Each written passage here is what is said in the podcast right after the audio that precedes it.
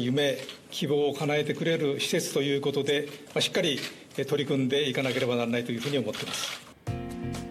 本拠地として使用していたファイターズが北広島市へ。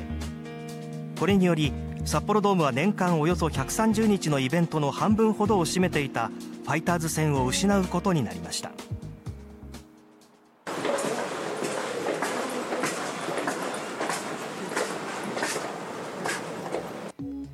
そこで減収対策として今年3月から導入されたのが新モードです。ドーム内を暗幕で仕切り従来の半分以下の1万5000人から2万人規模のイベントに対応し新たな需要を発掘しようというものです。総事業費はおよそ10億円に上ります。札幌ドームでは今年度新モードでのコンサートを6件見込んでいますがこれまでのところ1件も決まっていません。これに対して札幌市民は。もったいないなと税金をね。誰の責任なの？それは。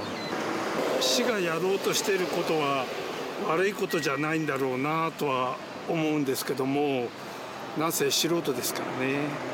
市民の意見も何も聞かなかったんでしょうかね。ね、うん、やっぱり市民の意見って大事だし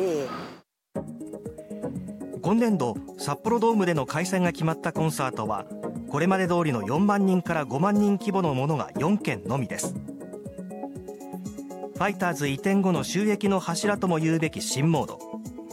今後利用は増えるのでしょうか？